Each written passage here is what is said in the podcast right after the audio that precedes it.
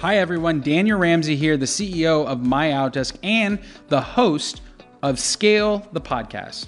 This podcast is dedicated to having conversations that unlock the exact formula and strategies multi million and billion dollar companies use to scale their business.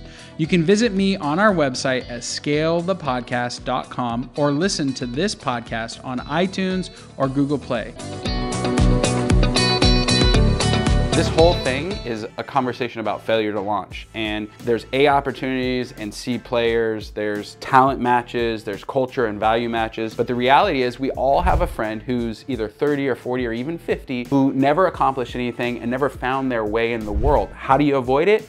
Very simple. One of the smartest guys I know can't get out of his own way. Like literally, he couldn't find his way out of a paper bag. But you know, he's been on Jeopardy like five times. Um, you ask him a question about any topic, engineering, science, health, whatever it is, and he just knows the information. He's like a walking encyclopedia. And yet, in his own personal world, in the place where he actually can make impact, he's chosen not to apply any of his knowledge or work ethic or discipline or anything. And so I'm always scared of two groups of people people. One, the really, really smart people. Those guys scare me. And then the other set is the really, really quiet people because I'm wondering, what are they thinking in their head? Why don't they want to talk to me? Why don't they want to share what's going on in their head or in their world? They're hiding something because they actually have something to hide. You put a really smart person with discipline and like tenacity together, they can go change the world. You put a really smart person with no discipline, they can destroy their own lives and maybe even yours. I'm not smart. Like, I don't think I'm smart. What I am is I'm stubborn, meaning I get an idea in my head and I just can't but help think about it. I obsess about it so much so, it's like I need to solve a problem and my brain only works when it's solving problems all the time, you know? And th this is the problem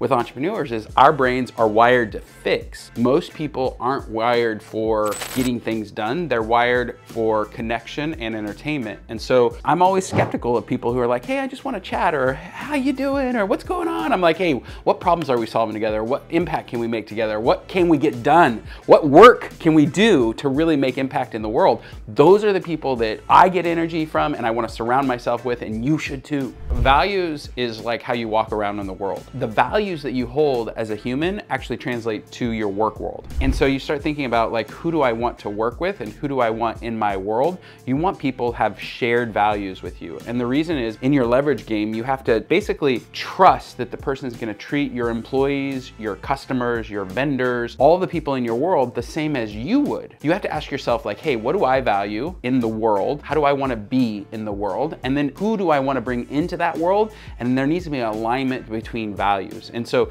caring about family, how you treat people, these are some of my values. And so, you know, I only hire people that have those same values. And that's a way to keep your culture tight. It's keep your culture right. And the most important thing in that conversation is you inject somebody else's values. You bring bring in somebody who doesn't value family or doesn't value time, you start thinking, okay, gosh, something feels wrong about my business. And it's because you let the wrong person through the gate. This actually matters because people will come into an interview and they'll tell you they're amazing great leaders. I made big impact. I sold this $5 million deal. But what they won't tell you is their part versus their counterpart's part or their boss's part or the fact that the customer is already a customer and they were just renewing the contract, right?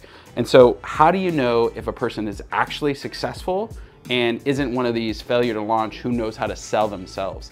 That's what's interesting about interviewing and talent is that everybody can sell themselves. Like they are the best salesperson at saying all the good things about themselves. What most people aren't though is very transparent and they're also not very reflective. So what I find is talent who is reflective and can like look at their false and also their good in their performance, as well as keep their eyes on the daily, weekly, monthly kind of goals and results. Those people are super unique. And if you find them in a talent interview, grab them because they're the rare bird. They're the ones that are hard to find and hard to recruit into your business. There's a lot of people out there when you ask them, hey, how did yesterday go? They said, oh, it went fantastic. You want to avoid those people. Like this game is about the game. And what I love to do is find talented people who love the game. And when you are in a game and like like I'm a wrestling guy, so I love to take down somebody in a mat. And I'm still doing it. By the way, I'm 44 years old and I'm still competing and wrestling. And the thing is, I don't mind losing. Like if somebody takes me down, I'm like, "Wow, that was amazing. Great work. Congrats." Cuz I love the game so much. And business is the same. It's a game. And if you play it, you're looking at a scorecard. The scorecard happens to be money, but that's not why I play the game. I just love the freaking game. It's so fun when you look back and say, look, I built that or look at this impact that we're making, or look at all these families that are getting served, or all these customers that are having massive changes, not only in their business, but their personal life. So there's something about the game that just keeps me hungry, and I don't even know what it is because I can't stop playing it. I can't keep my eyes off the ball. It's so much fun. And those are the kinds of people that I want on my team because when you're thrilled by the hunt or the pursuit of the game, then you're never gonna leave. You're always gonna wanna play, and they're gonna play with you, and those kind of people push you and pump you up and get you excited. And so a talent that also loves the game, that's the that's what you want to find in employees. I hope the value you found from this is amazing and I hope you subscribe and like for more just like this so you can grow and scale your world.